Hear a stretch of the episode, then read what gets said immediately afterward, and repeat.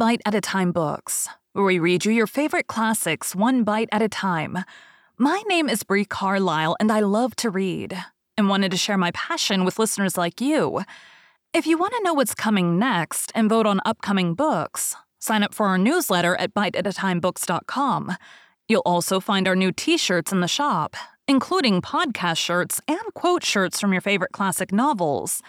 Be sure to follow my show on your favorite podcast platform so you get all the new episodes. You can find most of our links in the show notes. But also, our website, biteatatimebooks.com, includes all of the links for our show, including to our Patreon to support the show, and YouTube, where we have special behind the narration of the episodes. We're part of the Bite at a Time Books Productions Network. If you'd also like to hear what inspired your favorite classic authors to write their novels, and what was going on in the world at the time, check out the Bite at a Time Books Behind the Story podcast, wherever you listen to podcasts. Please note, while we try to keep the text as close to the original as possible, some words have been changed to honor the marginalized communities who've identified the words as harmful, and to stay in alignment with Bite at a Time Books' brand values. Today we'll be continuing Anne of the Island by Lucy Maud Montgomery. Chapter 16 Adjusted Relationships. It's the homiest spot I ever saw. It's homier than home, avowed Philippa Gordon, looking about her with delighted eyes. They were all assembled at twilight in the big living room at Patty's place, Anne and Priscilla, Phil and Stella, Aunt Jamesina, Rusty, Joseph, the Sarah cat, and Gog and Magog. The firelight shadows were dancing over the walls. The cats were purring, and a huge bowl of hothouse chrysanthemums sent to Phil by one of the victims shone through the golden gloom like creamy moons. It was three weeks since they had considered themselves settled, and already all believed the experiment would be a success. The first fortnight after their return had been a pleasantly exciting one. They had been busy setting up their household goods, organizing their little establishment, and adjusting different opinions. Anne was not over sorry to leave Avonlea when the time came to return to college. The last few days of her vacation had not been pleasant. Her prize story had been published in the island papers, and Mr. William Blair had, upon the counter of his store, a huge pile of pink, green, and yellow pamphlets containing it, one of which he gave to every customer. He sent a complimentary bundle to Anne, who promptly dropped them all in the kitchen stove. Her humiliation was the consequence of her own ideals only, for Avonlea folks thought it quite splendid that she should have won the prize. Her many friends regarded her with honest admiration, her few foes with scornful envy. Josie Pye said she believed Anne Shirley had just copied the story. She was sure she remembered reading it in a paper years before. The Sloanes, who had found out or guessed that Charlie had been turned down, said they didn't think it was much to be proud of. Almost anyone could have done it if she tried. Aunt Atossa told Anne she was very sorry to hear she had taken to writing novels. Nobody born and bred in Avonlea would do it. That was what came of adopting orphans from goodness knew where, with goodness knew what kind of parents.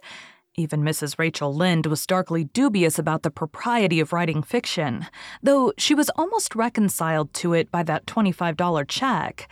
It is perfectly amazing, the price they pay for such lies, that's what, she said half proudly, half severely.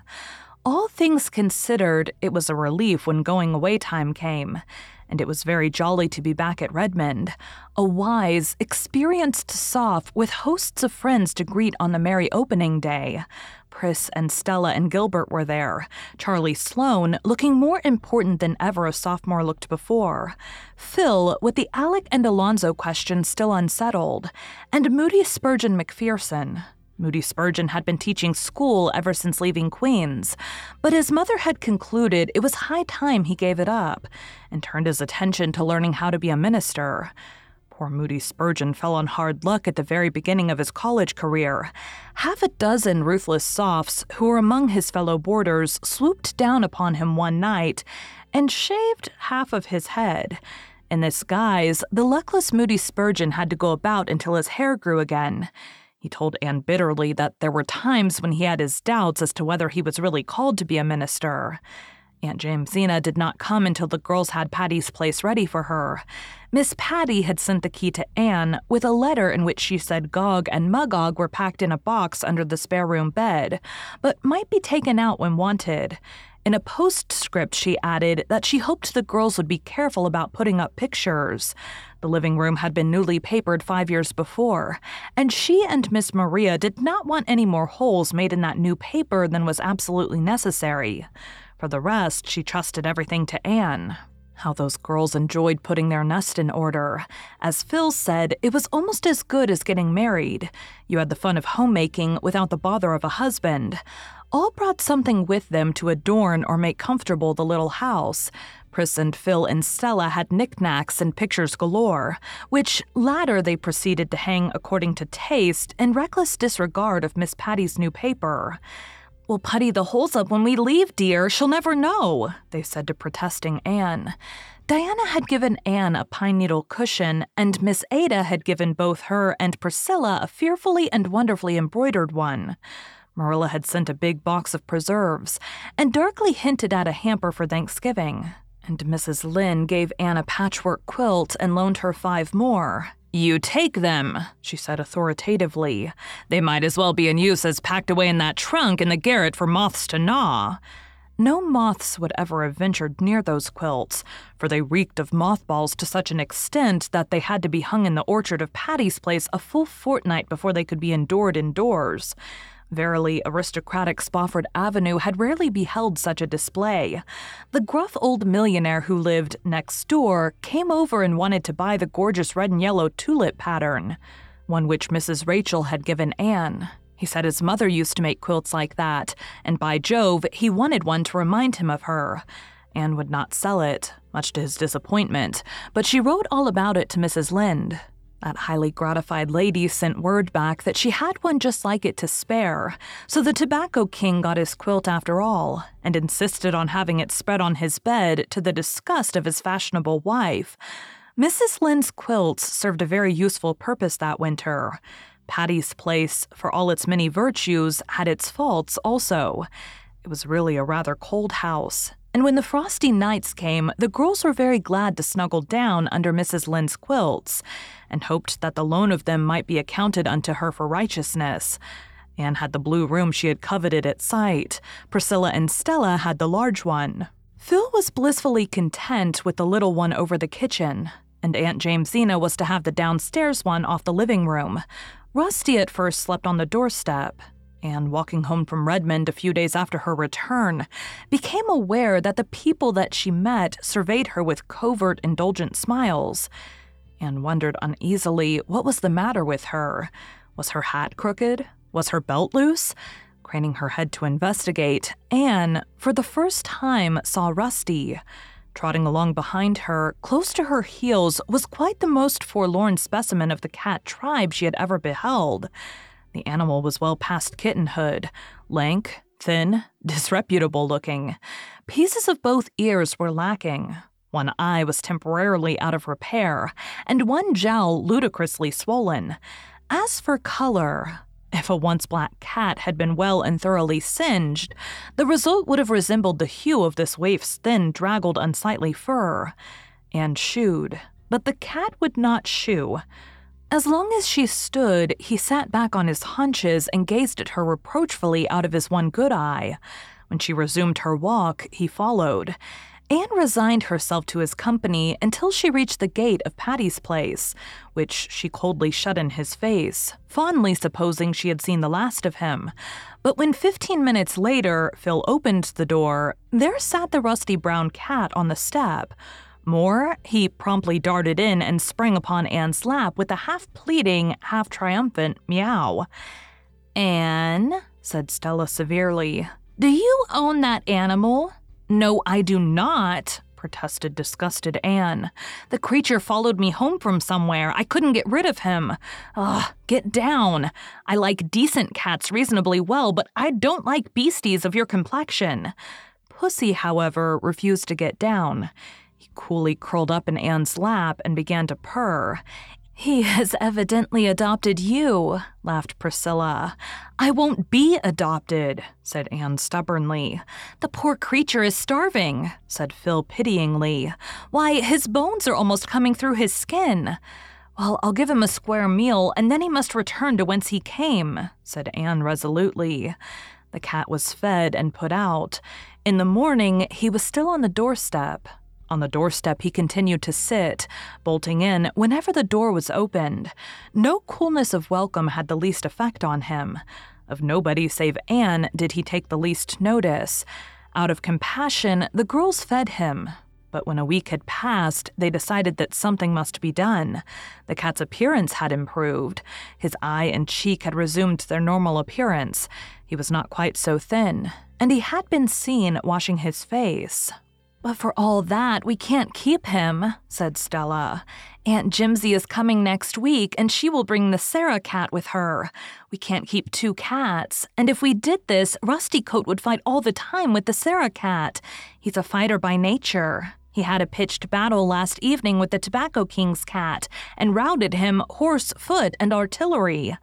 We must get rid of him, agreed Anne, looking darkly at the subject of their discussion, who was purring on the hearthrug with an air of lamb like meekness. But the question is how? How can four unprotected females get rid of a cat who won't be got rid of? We must chloroform him, said Phil briskly. That is the most humane way. Who of us knows anything about chloroforming a cat? demanded Anne gloomily. I do, honey. It's one of my few, sadly few, useful accomplishments. I've disposed of several at home. You take the cat in the morning and give him a good breakfast. Then you take an old burlap bag. There's one in the back porch. Put the cat on it and turn him over a wooden box. Then take a two ounce bottle of chloroform, uncork it, and slip it under the edge of the box. Put a heavy weight on top of the box and leave it till evening. The cat will be dead, curled up peacefully as if he were asleep. No pain, no struggle. It sounds easy, said Anne dubiously. It is easy. Just leave it to me. I'll see to it, said Phil reassuringly. Accordingly, the chloroform was procured, and the next morning Rusty was lured to his doom. He ate his breakfast, licked his chops, and climbed into Anne's lap. Anne's heart misgave her. This poor creature loved her, trusted her. How could she be a party to this destruction? Here, take him, she said hastily to Phil. I feel like a murderess. He won't suffer, you know, comforted Phil. But Anne had fled. The fatal deed was done in the back porch. Nobody went near it that day, but at dusk, Phil declared that Rusty must be buried. Pris and Stella must dig his grave in the orchard, declared Phil, and Anne must come with me to lift the box off. That's the part I always hate. The two conspirators tiptoed reluctantly to the back porch. Phil gingerly lifted the stone she had put on the box. Suddenly, faint but distinct, sounded an unmistakable mew under the box. He. he isn't dead, gasped Anne, sitting blankly down on the kitchen doorstep. He must be, said Phil incredulously. Another tiny mew proved that he wasn't. The two girls stared at each other. What will we do? questioned Anne. Why in the world don't you come? demanded Stella, appearing in the doorway. We've got the grave ready. What's silent and still and silent all? she quoted teasingly. Oh no, the voices of the dead sound like the distant torrent's fall, promptly counterquoted Anne, pointing solemnly to the box. A burst of laughter broke the tension. We must leave him here till morning, said Phil, replacing the stone. He hasn't mewed for five minutes. Perhaps the mews we heard were his dying groan, or perhaps we merely imagined them under the strain of our guilty consciences. But when the box was lifted in the morning, Rusty bounded at one gay leap to Anne's shoulder, where he began to lick her face affectionately. Never was there a cat more decidedly alive. Here's a knot hole in the box, groaned Phil. I never saw it. That's why he didn't die. Now we've got to do it all over again. No, we haven't, declared Anne suddenly. Rusty isn't going to be killed again. He's my cat, and you've just got to make the best of it. Oh, well, if you'll settle with Aunt Jimsy and the Sarah cat, said Stella with the air of one washing her hands of the whole affair. From that time, Rusty was one of the family. He slept o' nights on the scrubbing cushion in the back porch and lived on the fat of the land. By the time Aunt Jamesina came, he was plump and glossy and tolerably respectable. But like Kipling's cat, he walked by himself. His paw was against every cat, and every cat's paw against him. One by one, he vanquished the aristocratic felines of Spofford Avenue. As for human beings, he loved Anne and Anne alone. Nobody else even dared stroke him. An angry spit and something that sounded much like very improper language greeted anyone who did.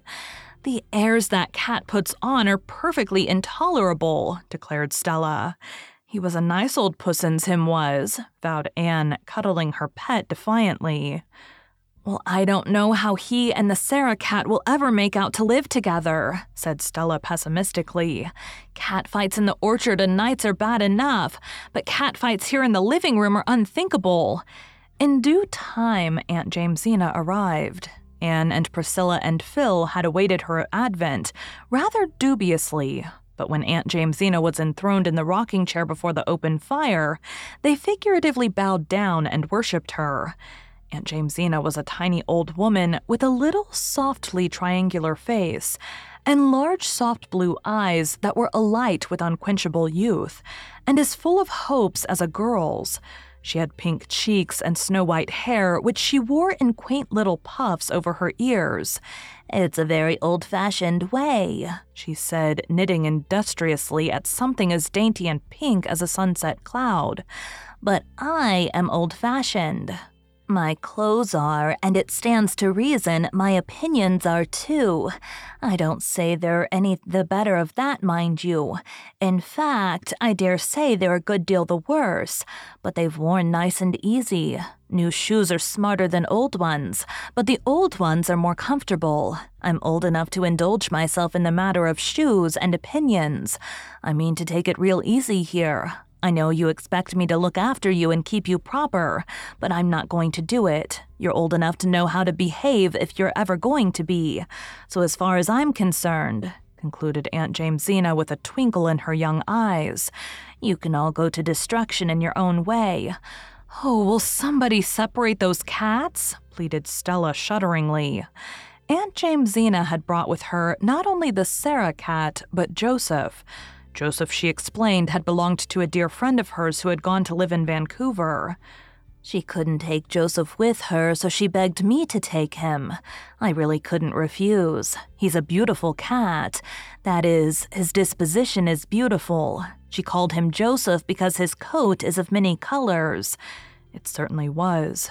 Joseph, as the disgusted Stella said, looked like a walking rag bag. It was impossible to say what his ground color was. His legs were white with black spots on them. His back was gray with a huge patch of yellow on one side and a black patch on the other. His tail was yellow with a gray tip. One ear was black and one yellow. A black patch over one eye gave him a fearfully rakish look. In reality, he was meek and inoffensive, of a sociable disposition. In one respect, if in no other, Joseph was like a lily of the field. He toiled not, neither did he spin or catch mice. Yet Solomon, in all his glory, slept not on softer cushions or feasted more fully on fat things. Joseph and the Sarah cat arrived by express in separate boxes. After they had been released and fed, Joseph selected the cushion and corner which appealed to him, and the Sarah cat gravely sat herself down before the fire and proceeded to wash her face.